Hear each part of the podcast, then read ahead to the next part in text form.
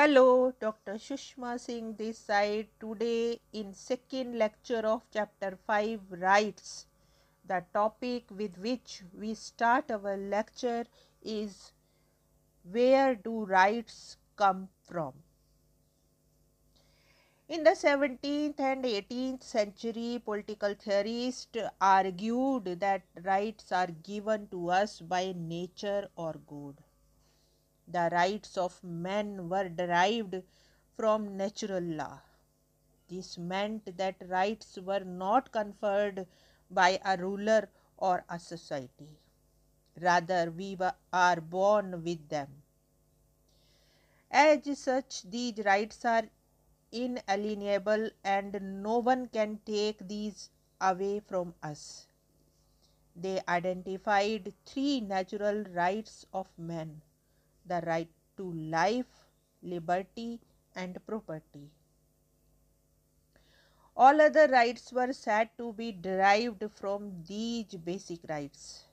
The idea that we are born with certain rights is a very powerful notion because it implies that no state or organization should take away what has been given by the law of nature.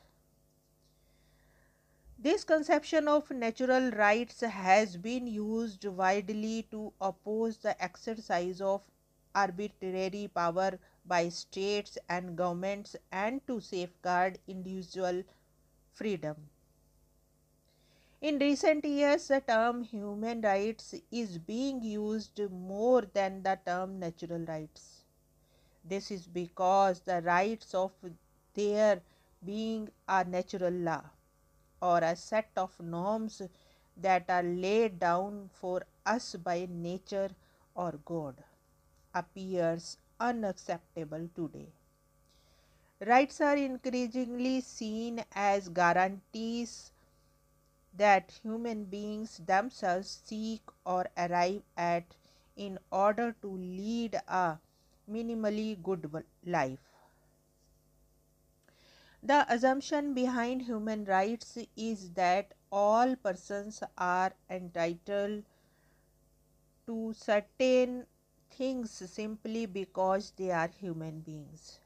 As a human being, each person is unique and equally valuable. This means that all persons are equal and no one is born to serve others.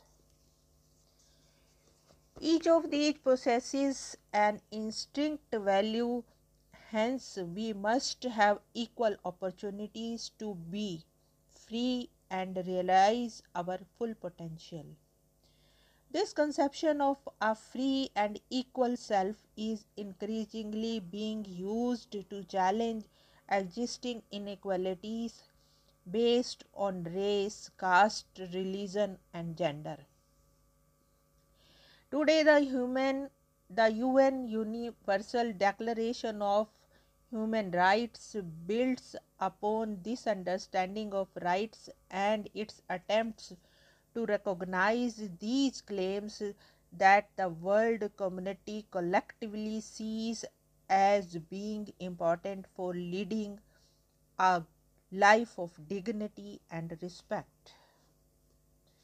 The notion of universal human rights has been used by oppressed people all over the world to challenge laws which segregate them and deny them equal opportunities and rights. In fact, it is through the struggles of groups that have felt excluded that the interpretation of existing rights has sometimes been altered. Slavery has, for instance, been abolished, but there are other struggles that have only had a limited success. Even today, there are communities struggling to define humanity in a way which includes them. The list of human rights which people have claimed has expanded over the years as societies face new threats and challenges. For instance, we are very conscious today of the need to protect the natural environment and this has generated demands for rights to clean air, water, sustainable development and the like.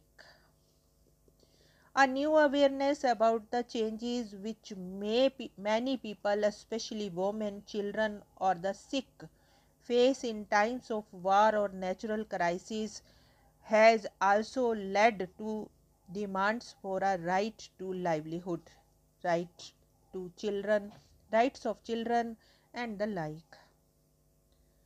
Such claims express a sense of moral outrage about infringements of people's dignity and they also act as the rallying call to people to try and extend right to all human beings. We should not understand the extent and power of such claims.